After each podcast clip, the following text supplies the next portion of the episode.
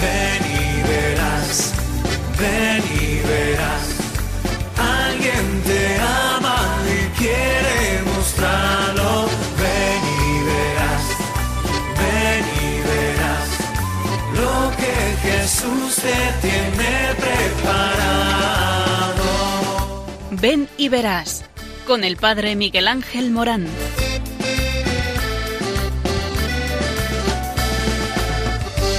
Aunque sean muchas las preguntas, y si te surgen tantas dudas, es verdad lo que te canta. Él te conoce desde antes, sabe tu nombre y lo que vives y lo que siempre vas buscando.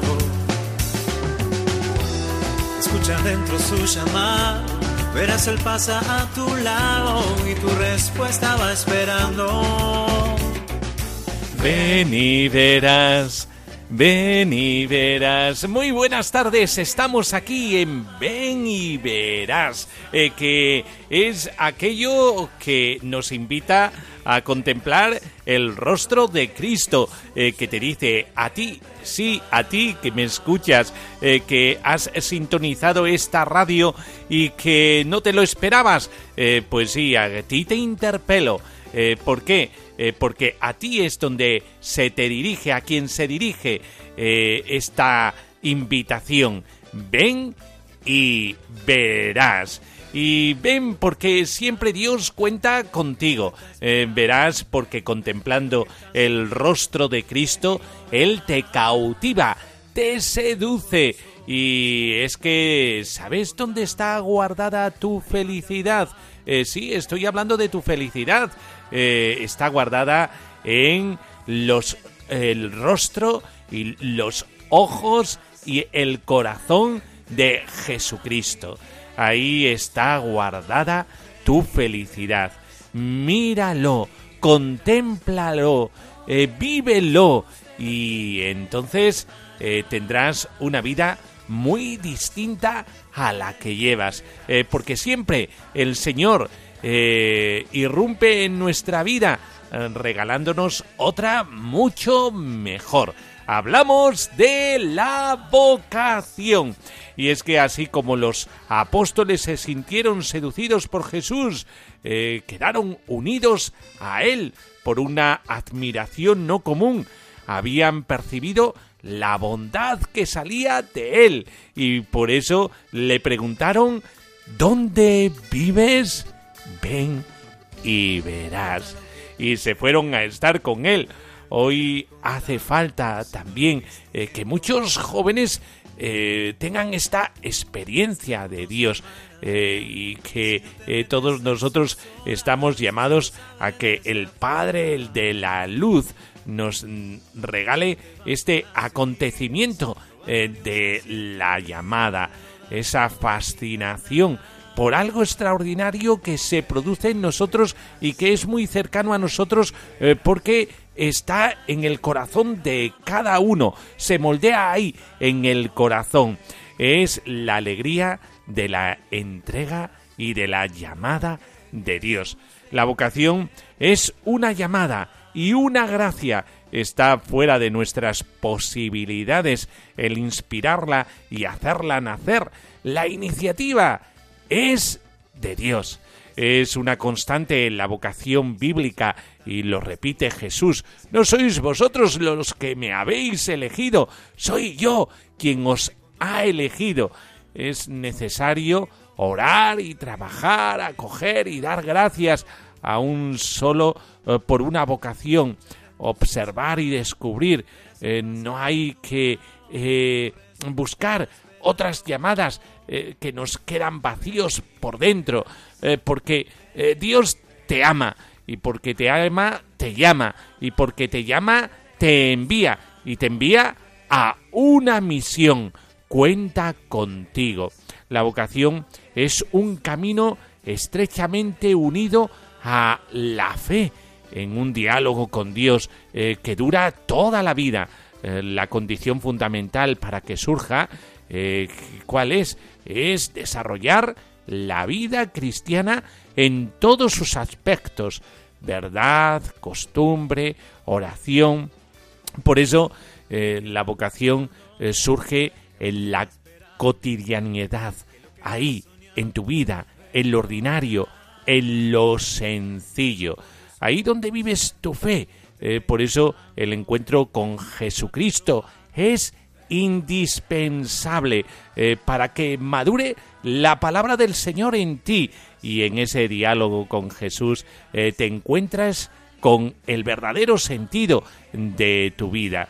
Y para eso es necesaria la transparencia de la vida, la honestidad contigo mismo y el dar el paso, que eso es lo peor, porque tu existencia está queriendo arribar a un buen puerto. ¿Y dónde está ese puerto? Mira, te lo voy a decir hoy aquí, en Radio María, en el programa Ven y Verás. Ese puerto está en el corazón de Dios. Por eso experimenta esta llamada, este proyecto que tiene Dios para cada persona. Es necesario que te hagas consciente de ello. Y a nosotros nos toca hablarte de esto, que todos somos llamados, que no te engañes, que tu vida sirve de mucho. Es una vida ¿para qué? Para la vida laical, para el sacerdocio, para la vida consagrada, para la secularidad consagrada. ¿Quién sabe? Solamente lo puedes saber tú. Y lo sabes cuando te pones en diálogo con Dios y quieres encontrar tu camino, un camino precioso, un camino que ya está florecido dentro de ti. Solo tienes que darte cuenta de ello. Es hermoso cuando alguien se encuentra con ese camino. Entonces, todo recobra sentido. Hazme caso y mira a Cristo. En Él, en su mirada, está un ven y sígueme. Él te conoce desde antes, sabe tu nombre y lo que vives y lo que siempre vas buscando. Escucha dentro su llamado, verás Él pasa a tu lado y tu respuesta va esperando. Ven y verás, ven y verás.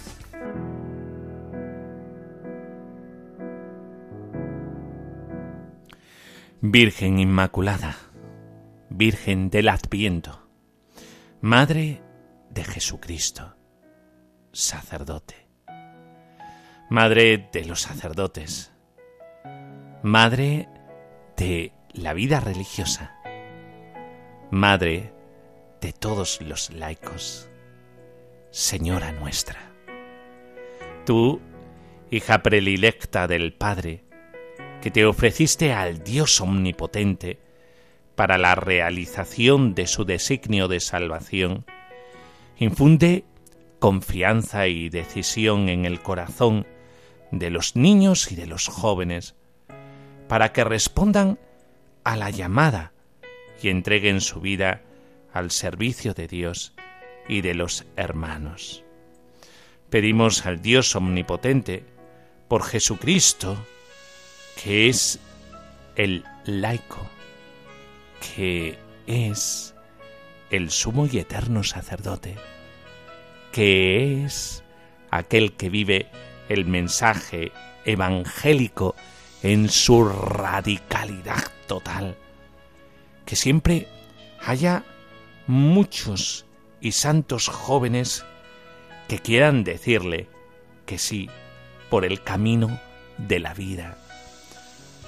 Madre, llámanos, haznos conscientes de la llamada de Cristo. Haz que nosotros podamos decir sí al proyecto de Dios, como lo hiciste tú.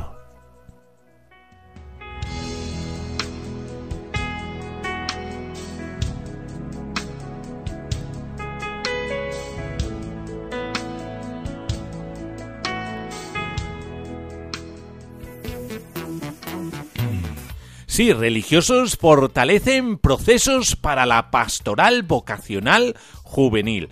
Unos 60 religiosos y religiosas de la Arquidiócesis de Santiago se reunieron en el primer conversatorio vocacional para fortalecer este ámbito de trabajo en sus comunidades.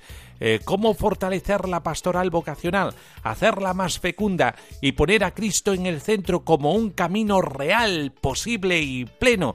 Fue el desafío que se planteó en el encuentro. La pastoral vocacional resulta hoy un desafío particularmente relevante y exigente para la Iglesia, dijo el obispo auxiliar de Santiago, Monseñor Cristian. Innumerables signos de los tiempos nos indican un cierto letargo en el discernimiento, dificultades para el compromiso y la no necesaria convicción de que la vida requiere decisiones trascendentes que la tocan integralmente para siempre. En este sentido, para proponer a un joven el ven y sígueme, se requiere de audacia evangélica y la convicción de que el seguimiento de Cristo y también de la vida consagrada merecen la pena. El obispo auxiliar destacó algunos elementos necesarios para este proceso, como el discernimiento vocacional como proyecto de vida ante Dios, el trabajo en conjunto de la pastoral juvenil y vocacional como pilares de apoyo y la oración como espacio vital en la llamada al seguimiento de Cristo. En este evento de Chile, de Santiago, se propusieron acciones concretas para reforzar la llamada vocacional en los jóvenes, como la necesidad de acercar la vocación a un entorno más familiar, reforzar los mensajes del Papa Francisco, mejorar la formación acorde a los tiempos, invitar a la comunidad a conocer la vida religiosa y generar un proceso de escucha en los jóvenes. Por eso, muchos del Secretariado de Pastoral Vocacional de Santiago valoró el inmenso deseo por formarse y escucharse mutuamente y llevar el acompañamiento de los jóvenes. ¿Con qué razón? Para mostrar a Cristo, este Cristo que nos seduce cuando sale al paso de nuestro encuentro. Por eso, iniciativas para la vida religiosa, fortalecer el proceso de los jóvenes para que descubran la vocación a la vida religiosa.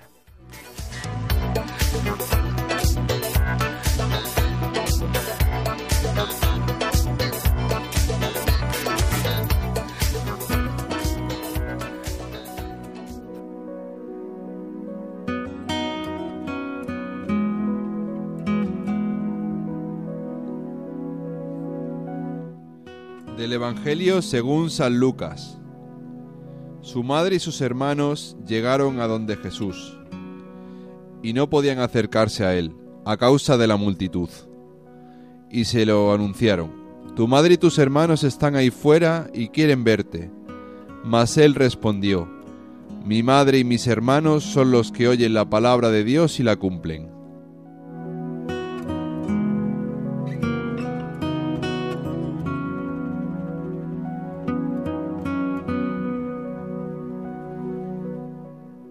Qué importante es cumplir la palabra de Dios y ponerla ahí, en el corazón, para amasar todo aquello que el Señor quiere proponerte y que tú sigas la llamada del Señor.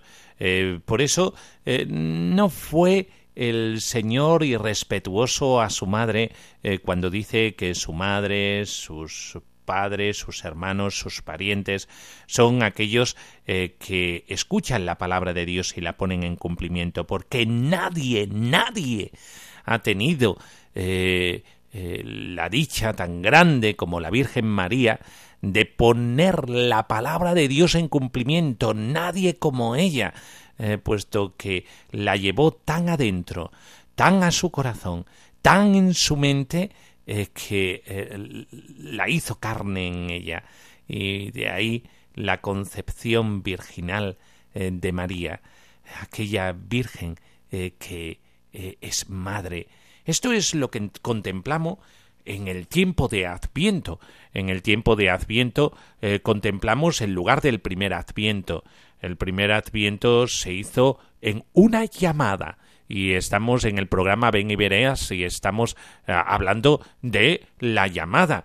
Y por eso, ¿cuál es la llamada por antonomasia? La llamada por antonomasia está en la Anunciación.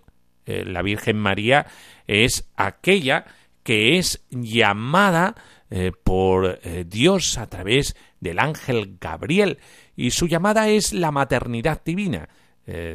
Fue llamada a ser madre de Dios.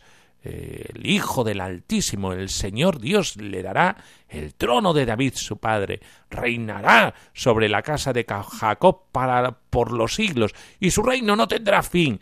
Pero junto con esta llamada también hay otra llamada, y es la llamada que inaugura el Adviento de María.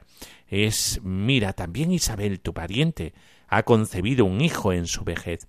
Y este es ya el 6º mes de la que se decía que era estéril. Si estamos hablando de aquella que hizo de su vida toda una llamada, estamos hablando de el sí grandioso de María. Un sí que no solamente era la concepción virginal de María, a concebir al Hijo de Dios, a este Rey de Reyes, sino que también era a servir a su prima Santa Isabel. En este anuncio hay dos llamadas, y esta llamada última, que se la insinúa el ángel, tiene también una respuesta, y es que inmediatamente se puso en camino. El primer Adviento se vive en el sí de una madre que le dice sí a Dios para que more en ella, y en el sí de María a poder vivir la caridad cristiana. Fue la primera mujer que vivió la caridad cristiana, porque enseguida se pone en camino, peregrina hacia su prima Santa Isabel y atiende a Isabel ya anciana. Así dice el texto, aquella que llamaban estéril, ya está de 6 meses, pues la Virgen María va a tratar a la necesitada. Fijaos que es un anuncio y dos. Ella es aquella que pone el anuncio de la caridad cristiana en nuestras manos. El primer Adviento se vive en el seno de María y el primer Adviento se vive en la peregrinación de María en la caridad. Pues se puso en camino, se levantó. Ante el sí de María, ella habla de un sí que se abre al proyecto de Dios en ella, para ser madre de Dios, para que se pudiera producir la salvación para todos aquellos que serían los vivientes. Es la nueva Eva. Y también un sí que hace que se ponga en camino. Es un sí a levantarse en el sentido del verbo anistemi, que significa aquella que se levanta para resucitar, para darnos nueva vida. Y esta vida es la que lleva con prontitud, ojalá nosotros tuviéramos esa prontitud de ayuda a nuestros hermanos, con prontitud a la respuesta de Dios. Y por eso se va a la región montañosa, haciéndose eco de Isaías 52:7, bendito los pies del mensajero que trae consigo la paz y que anda en los montes. Pues así, la Virgen María sería la primera mensajera que lleva el gozo de la paz verdadera que trae el príncipe de la paz, que es Jesucristo, un camino hacia Judá. Es el mismo camino misionero de Jesús, Galilea, Judea. Es aquella que quiere colaborar en el anuncio del Evangelio. Y ante el mutismo de la casa de Zacarías, el saludo de María. Por eso, un preso de un campo de concentración de Auschwitz, este preso decía cada día para ser llamado a la esperanza. Era un preso católico. En estos campos de concentración nazi no solamente murieron judíos, sino también sacerdotes católicos, entre ellos Maximiliano Kolbe. Un católico escribió en su diario todos los días: María, por favor, salúdame, salúdame, María, porque él quería que se produjera dentro de él lo que experimentó Santa Isabel con el saludo de María, que llegó a decir aquello tan bonito como: en cuanto oyó Isabel el saludo de María, saltó de gozo el niño en su seno. Isabel quedó llena de Espíritu Santo y exclamó a gritos: bendita tú entre las mujeres, bendito el fruto de tu seno. Es la exultación de gozo por el anuncio del Evangelio, la misma palabra de Dios hecha carne. Pues María, esta es la caridad llena del Espíritu Santo, la caridad que llevó a Santa Isabel. Un sí que se doblega, un sí a la humanidad, un sí que se pone al servicio del más necesitado. Y yo te preguntaría a ti: ¿y tú? ¿Tú eres un saludo para la humanidad? ¿Un saludo de gozo? ¿Tú qué haces con tu vida? ¿Quieres ser como el saludo de María? Ella es bendita de entre las mujeres. Ella es aquella que dice incondicionalmente que sí a Dios. Por eso, atrévete tú también. En tiempo de Adviento hablamos de la vocación de María, una vocación a ser Madre de Dios, una vocación a ser servicio y caridad cristiana. Tú también estás llamado a vivir la vida de Cristo dentro de ti. Cristo quiere nacer en ti. Cristo quiere que tú te pongas al servicio de los hermanos. ¿Dónde? Descúbrelo. El Señor te invita a ser un saludo de bien, de paz, de alegría para todos aquellos que convivan contigo. Atrévete a decirle sí a Dios.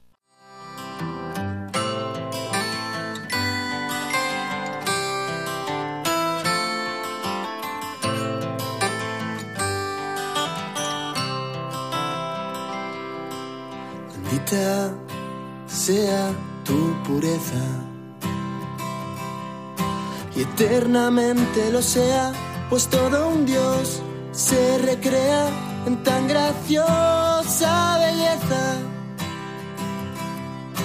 Arte celestial, princesa, virgen sagrada María, te ofrezco en este día alma, vida y corazón. Mírame con compasión, no me dejes, madre mía. Mírame con compasión, no me dejes, madre mía.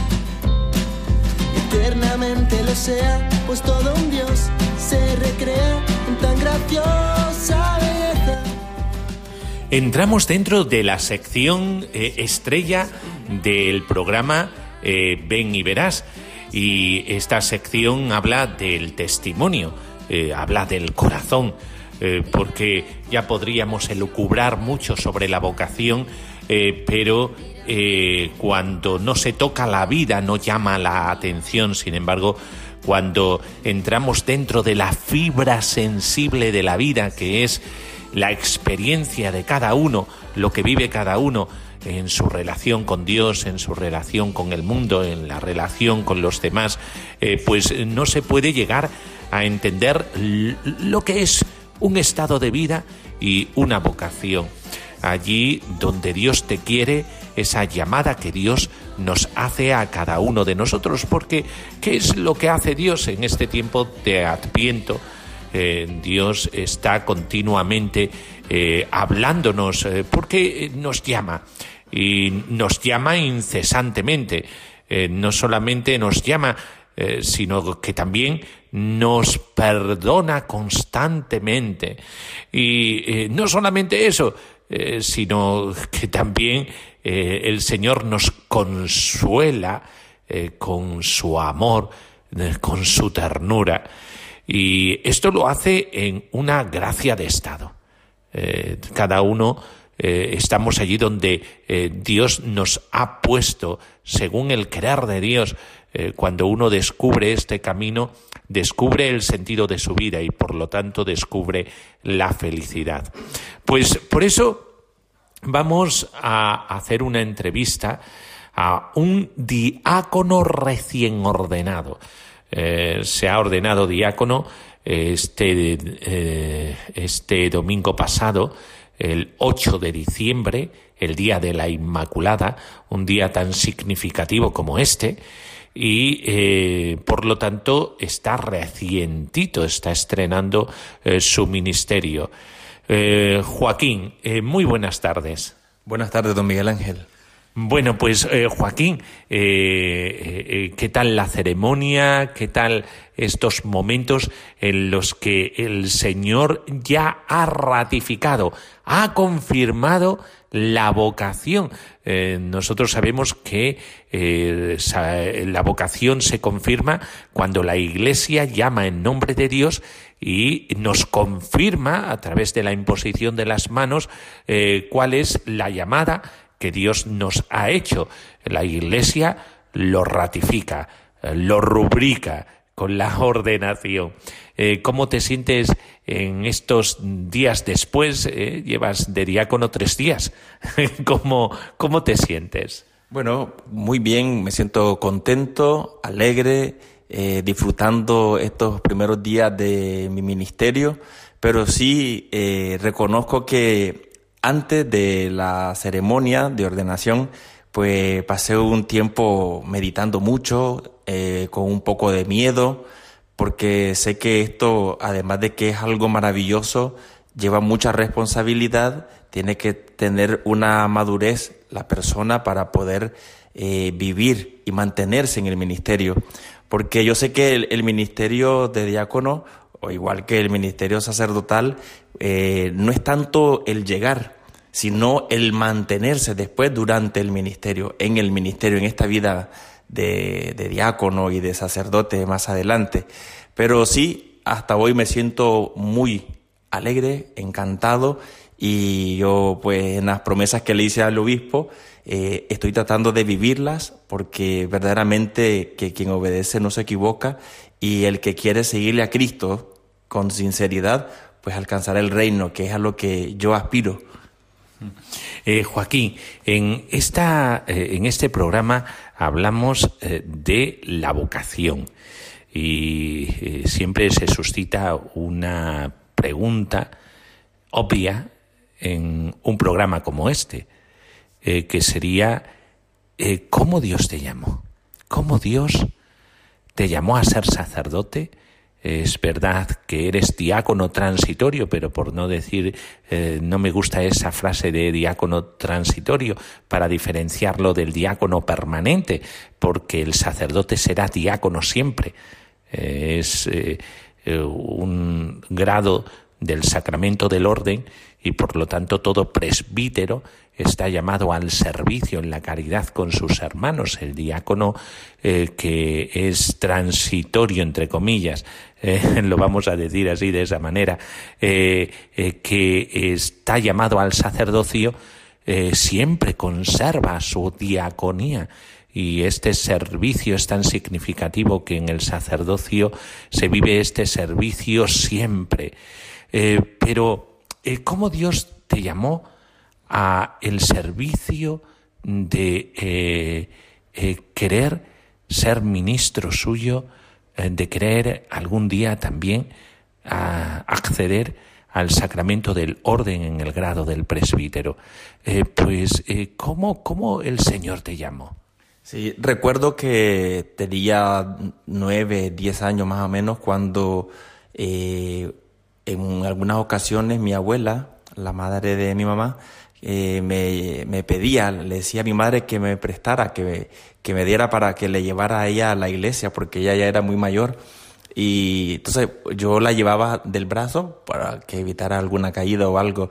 Y yo cada vez que entraba a la iglesia, pues me daba algo, ¿no? Sentía miedo, me impactaban las imágenes, pero luego me tranquilizaba porque yo me acogía, me agarraba de mi abuela, me acuerdo, porque me daba mucho miedo la iglesia, porque tenía una idea, una concepción errónea sobre las imágenes.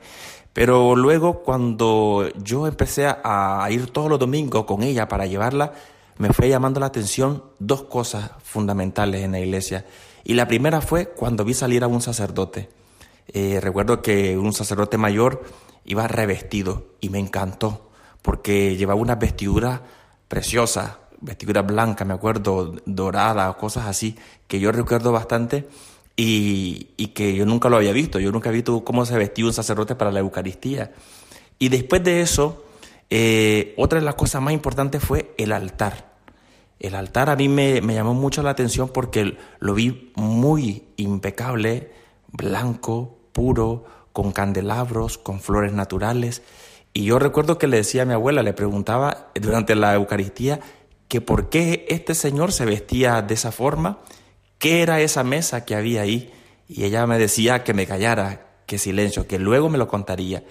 Después, además del altar, estaba lo de la Eucaristía, ver los vasos sagrados, ver el rito que se hace, la ceremonia que hace el sacerdote, y yo no entendía eso, pero me llamó mucho la atención. Y a partir de ahí fui ya preguntándole a mi abuela me metió al catecismo, porque yo recibí la comunión como a los 14 años, después ya me confirmaron a los 19 años, ya grande. Y porque yo creo que fue una parte por descuido, por desconocimiento quizás de mi familia. Y desde ahí comencé a tener amistad con unos sacerdotes. Ya cuando llegué yo al bachillerato, a 5º año de secundaria, recuerdo que yo quería ser sacerdote, yo quería entrar, tenía curiosidad de conocer más eso, porque me llamaba la atención, porque mi abuela me dijo que el sacerdote tenía un poder, tenía una potestad que se la daba a Dios y que Él podía transformar eso en el cuerpo de Cristo y el vino en la sangre del Señor. Esas cosas se me quedaron en mi cabeza, en mi mente, y me daba mucha vuelta y yo quería conocer cómo era. Luego, cuando ya le pedí a mi párroco que si podía entrar al seminario, como yo tenía 16 años, él me dijo que no podía, que teníamos que consultarle la firma a mi madre, y mi madre se negó. Me dijo que no, que eso era un invento, que nada de eso, que yo me tenía que ir a la universidad. Me envió a la universidad, yo pues por obediencia a ella me fui, estudié ingeniería en sistemas informáticos, pero en ese tiempo, esos 5 años de estudios universitarios, no me impidieron a mí a tener la misma idea, esa idea que estaba ahí, esa llama que cada día la sentía más grande, dentro de mí, ese deseo de entrar al seminario, de conocer cómo se forma un candidato para ser sacerdote de Jesucristo. Y recuerdo que cada vez que salía de vacaciones de la universidad a fin de año, yo me iba a casa y siempre dejaba mis cosas y lo primero que hacía era visitar a la iglesia a saludar a mi párroco y preguntar qué actividades tenían, que si había Eucaristía, y me revestía.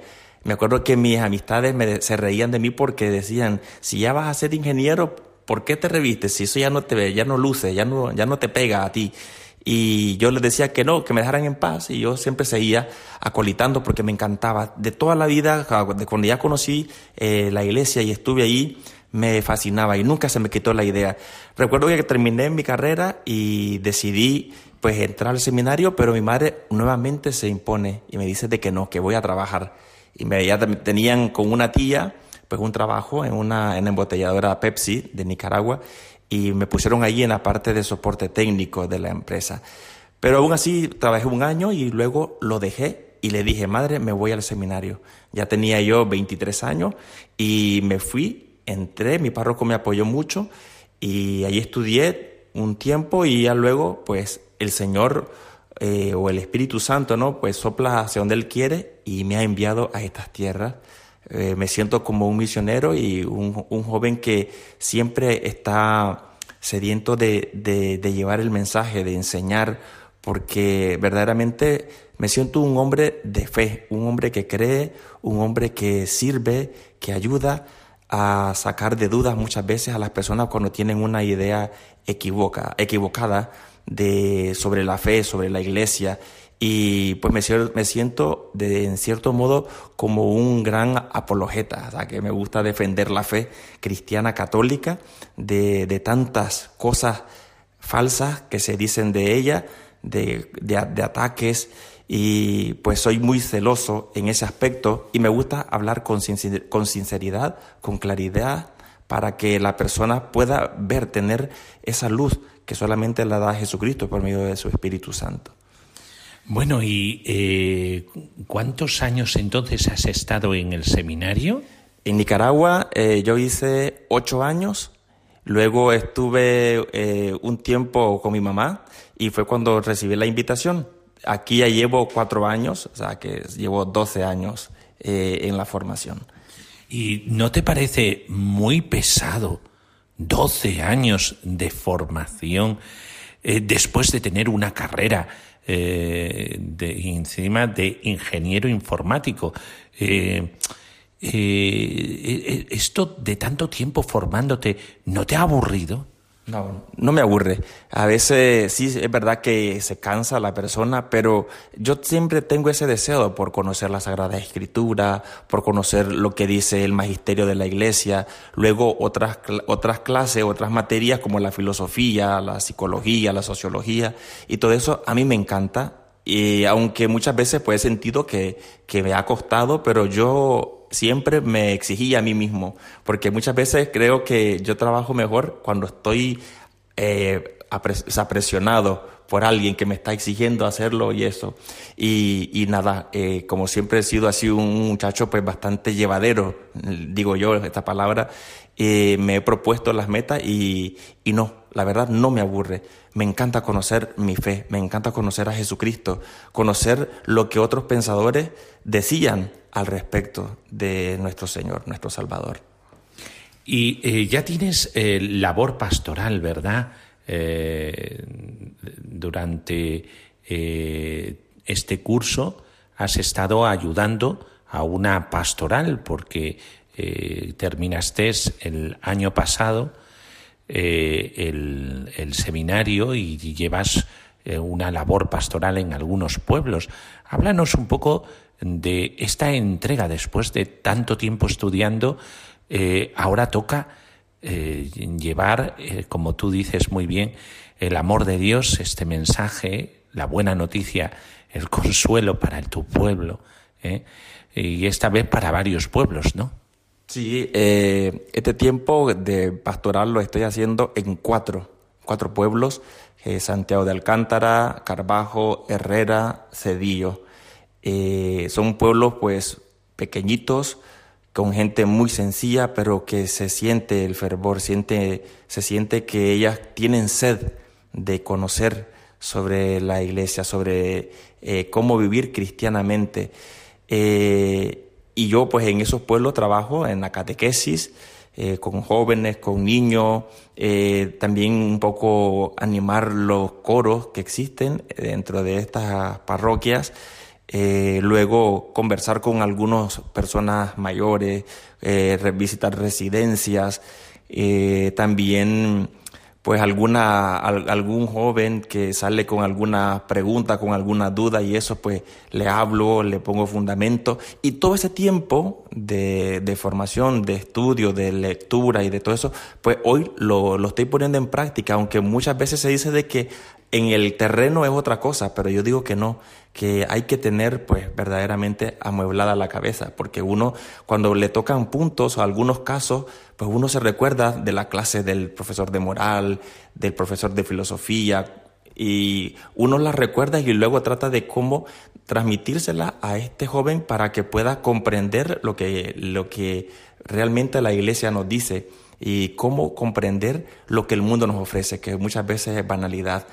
Muchas veces son ideas o ideologías que no tienen nada de enriquecedor para nuestras vidas como cristianos, sabiendo de que somos hijos de Dios. Y hay un aspecto muy importante del diácono, que es la caridad. La caridad visitando a enfermos, la caridad con los más pobres. ¿Cómo en tu pastoral vives esta diaconía, este servicio a la caridad? Bueno, ahora que ya tengo el ministerio de diácono, pues yo pienso hacer cada vez mejor las cosas. Es decir, y ahora ya con esta nueva responsabilidad, con este nuevo don que el Señor me ha regalado, pues estar más cerca de los ancianos, de los enfermos, visitarles, porque ahora ya podré predicarles, les podré llevar la Eucaristía, el cuerpo de Cristo, ese cuerpo, ese pan que da vida al que lo recibe en gracia y con dignidad y respeto. Entonces, yo pienso que ahora sí es un momento de que debo de aprovechar al máximo este tiempo que me da la Iglesia para servir, aunque sabemos que el ministerio sacerdotal pues es también servicio, pero hoy más que nunca, en este momento, en este tiempo, pues entregarme, darme por los que los necesitan, como usted decía, ¿no? Por el pobre, por el enfermo, por el rechazado, y quiero vivirlo a como el Señor me lo ha pedido a mí. Joaquín, estás lejos de la familia, y esto es impactante, porque no es lo mismo ordenarte con tus familiares aquí, con tu gente, con esto. ¿Tú cómo lo llevas? Porque es fuerte que estés pasando momentos de tu vida muy significativos lejos de tu familia. ¿Esto cómo lo estás viviendo? Yo no sé, pero yo pienso que esa fortaleza la da el Señor, la da Dios verdaderamente. Y me recuerdo ahora mismo de siempre de los textos del Antiguo Testamento, por ejemplo, en el Génesis capítulo 12, ¿no? 1, cuando llama a Abraham y le dice: sal de tu tierra, deja a tu madre, tierra, ganado, hijo, mujer, todo, por seguirle, por llevar, ¿no? Ese mensaje de salvación. Entonces yo me lo he creído, lo he hecho vida, y yo me siento un Abraham. También cuando algunas veces que me comunico con mi madre y me dice: hijo, ¿cuándo vienes? Porque ya llevo 4 años y sin ir a Nicaragua, sin estar con ellos, compartir un momento por lo menos. Pero yo lo veo como cuando la Virgen María busca a su hijo, ¿no? Y que lo encuentra en el templo y él le responde: madre, yo tengo que estar en las cosas de mi padre. Pues yo a veces le digo a mi madre: madre, yo recuerde que yo me vine aquí con una misión, y es para servir a Dios. A mí me basta saber que ustedes están sanos, que tienen vida, que están con salud, que tienen trabajo, y eso me basta, porque a mí me fortalece el Señor. Es que otro no lo creo, con mi propia fuerza no lo creo que sea capaz de hacer eso, ¿ves? Y porque me he creído el Evangelio, lo he hecho vida, y aunque yo en momentos haya sufrido, pues eso a mí, más bien en mi debilidad, me fortalece el Señor. Y ya sabemos que, ¿verdad?, que Dios nos regala otro padre, otra madre, otros hermanos, otra familia. Y realmente el mensaje evangélico se hace vida en nosotros, porque es verdad. Estrenamos aquí otra familia. Y esta familia es la mejor que el Señor nos puede regalar, porque no la hemos elegido nosotros, ¿verdad, Joaquín? Nos la ha elegido el Señor, porque realmente en el seminario se vive como en una familia, ¿verdad? Sí, cuando yo estudié en Nicaragua éramos muchísimos y se miraba como una universidad, o sea, lo sentía así porque éramos tantos y los formadores no estaban para todos, ¿no? Que éramos 300 seminaristas. Al venir aquí tuve esa sensación de familia, de unidad, preocupado por los demás. Y luego mis compañeros lo mismo, muy buenos. Recuerdo a muchos que hoy ya son sacerdotes y los recuerdo con mucho cariño porque la verdad que me abrieron las puertas de su alma, de su corazón. Recién llegué aquí a esta diócesis. Entonces me sentí como una familia verdaderamente y por eso creo también que el Señor me lo dio, me ha puesto esta familia para que yo pudiera continuar, poder seguirle cada día a Él sin preocuparme de mi familia biológica. Estar aquí y me sentí acogido desde el primer día que llegué a esta diócesis. Y por último, hay una pregunta que siempre decimos, que siempre dirigimos a las personas que vienen a dar testimonio, que sería esta pregunta: ¿eres feliz, Joaquín, siguiendo la voluntad de Dios, allí donde Dios te ha puesto? Porque por ti no ha pasado jamás esta historia tan de renglones torcidos como tu historia, rocambolesca. Tan pronto el Señor te lleva de un sitio a otro, y es que realmente es una historia original, como la hace la creatividad de Dios. ¿Eres feliz, Joaquín? Bueno, dependiendo cómo entendamos la felicidad, porque la felicidad para mí no es el tener de todo, la abundancia, no. La felicidad es sentirme querido por Dios. Y he visto en todo este tiempo de mi seguimiento para llegar a ser sacerdote de Él, he visto que Él es el que me ha llenado de alegría. Soy feliz porque me siento querido por Él, me siento acompañado por Él cada día. He visto su mano que ha obrado en mi vida y eso es lo que me hace a mí mantenerme firme, perseverar, ser dócil a su palabra, que es dada en mis formadores, y eso me hace feliz. Para mí esa es la felicidad, sentirme querido por Él y hacer su voluntad y ver que Él ha ido obrando en mí durante todo este tiempo. Pues muchas gracias, Joaquín, por compartir tu testimonio de vida con Radio María, que sabes que llega a mucha gente y a jóvenes que están indecisos y que Dios sigue llamando, llama incesantemente, no se cansa de llamar porque nos ama y cuenta con nosotros. Y este testimonio les puede servir a muchos para dar el paso. Por eso, tú que me escuchas, si has sentido una llamada a el servicio al Señor, al servicio a su pueblo, no te enredes en todo ese entramado de dudas que muchas veces tenemos por nuestros miedos.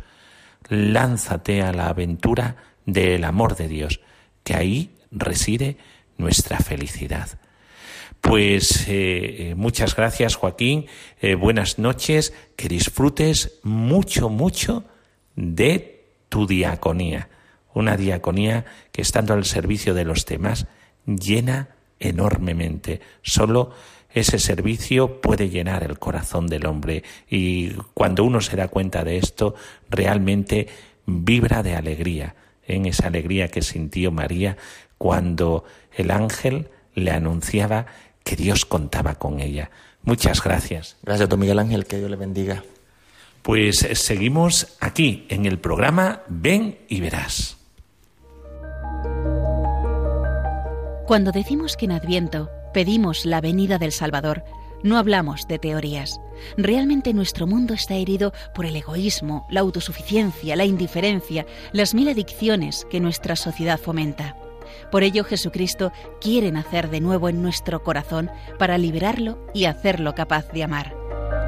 Radio María quisiera ser instrumento de la Virgen para invitar a todos los hombres a prepararse al nacimiento de su Hijo. Para ello necesitamos tu ayuda, tu oración, compromiso voluntario y donativo. Colabora.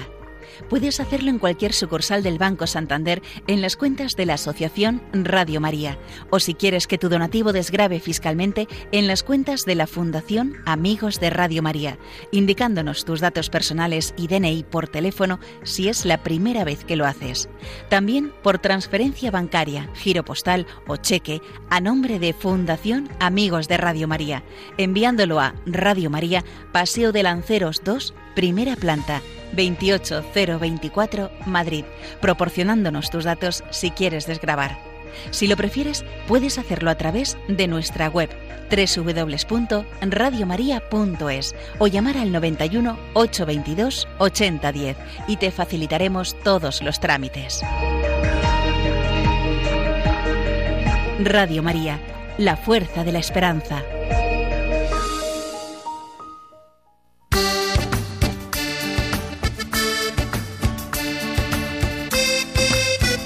Bueno, campaña de Adviento y hemos escuchado en el programa que se necesitan los pies del mensajero que lleven al monte la paz.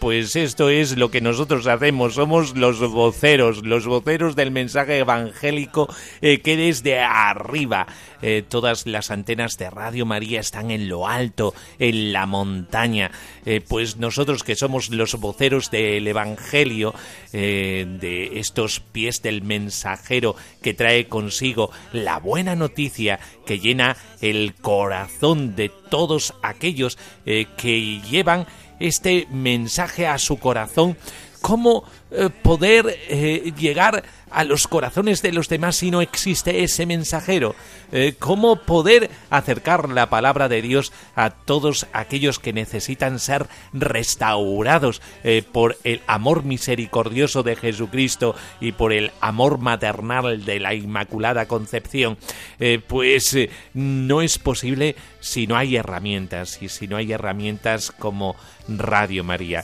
Por eso pedimos vuestra colaboración.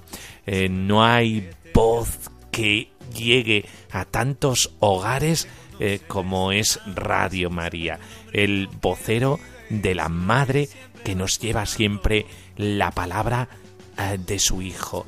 Por eso, por favor, necesitamos de ti para seguir emitiendo y para que todo aquel que quiera pueda en libertad tomar un poquito de esta palabra que regala la vida, que hace vibrar el corazón humano de otra manera. Por eso, en el Adviento, escucha el latido del corazón de Cristo. El primer latido del corazón de Dios latía en un corazón hecho bebé. Este latido es tan importante que da sintonía a toda la vida, a toda la existencia. María, por Radio María, te lo proporciona. Pues nada más que deciros, os dirijo mi bendición recordando el correo electrónico para que os pongáis en contacto con nosotros. Ven y verás, 1 @radiomaria.es. Lo vuelvo a repetir, ven y verás 1 @radiomaria.es. Y la bendición de Dios Todopoderoso, Padre, Hijo y Espíritu Santo, descienda sobre vosotros. Amén. En el control, Vicente Rosso, aquí en el micrófono, el Padre Miguel Ángel Morán, para serviros. Hasta el próximo día y vivid este Adviento con mucho ímpetu, el ímpetu del corazón que tiene hambre y sed del amor de Dios. Solas, o se lo sabe desde afuera. Ya no te bastan las teorías. Ven y verás. con el Padre Miguel Ángel Morán.